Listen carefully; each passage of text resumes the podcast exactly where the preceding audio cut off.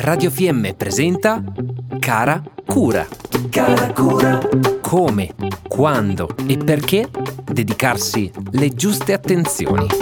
Cara Cura, Cara Cura, Cara Cura.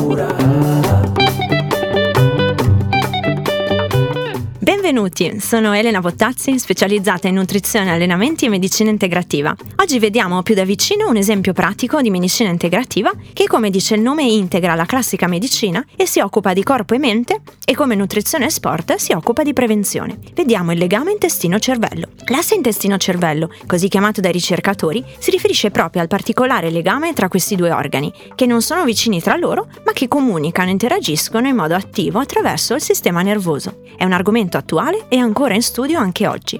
L'intestino è chiamato anche secondo cervello, cervello primitivo, perché condivide la stessa origine con il cervello a livello dell'embrione e perché presenta cellule del sistema nervoso proprio come il cervello, e può addirittura in alcuni casi agire in autonomia. Accanto alla sua principale funzione di assorbimento delle sostanze una volta ingeriti gli alimenti, anche grazie alla flora batterica, ha molte altre funzioni. Per esempio la funzione di difesa, di regolazione del sistema immunitario per tutto l'organismo. La flora batterica è costituita da batteri chiamati buoni, perché appunto proteggono l'organismo e tutto il corpo. Si trovano già naturalmente in questo organo, oppure possono essere integrati con l'alimentazione, per esempio yogurt e cibi fermentati, oppure attraverso probiotici, integratori costituiti da questi batteri buoni. Contribuiscono perciò all'assorbimento degli alimenti, alle difese immunitarie, e si stanno scoprendo anche altri effetti, come per esempio ruolo nella regolazione della produzione di succhi gastrici e benefici sul comportamento e sull'umore.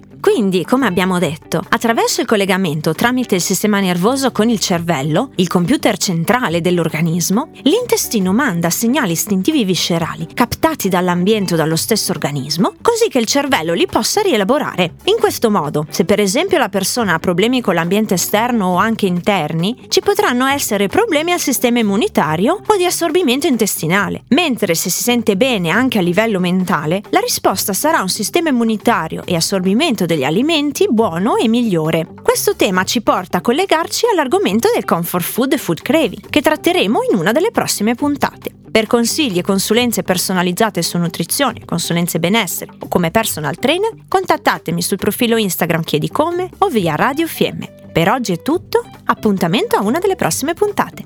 Abbiamo trasmesso Cara Cura. Cara Cura. Come, quando e perché dedicarsi le giuste attenzioni. Cara Cura, Cara Cura, Cara Cura.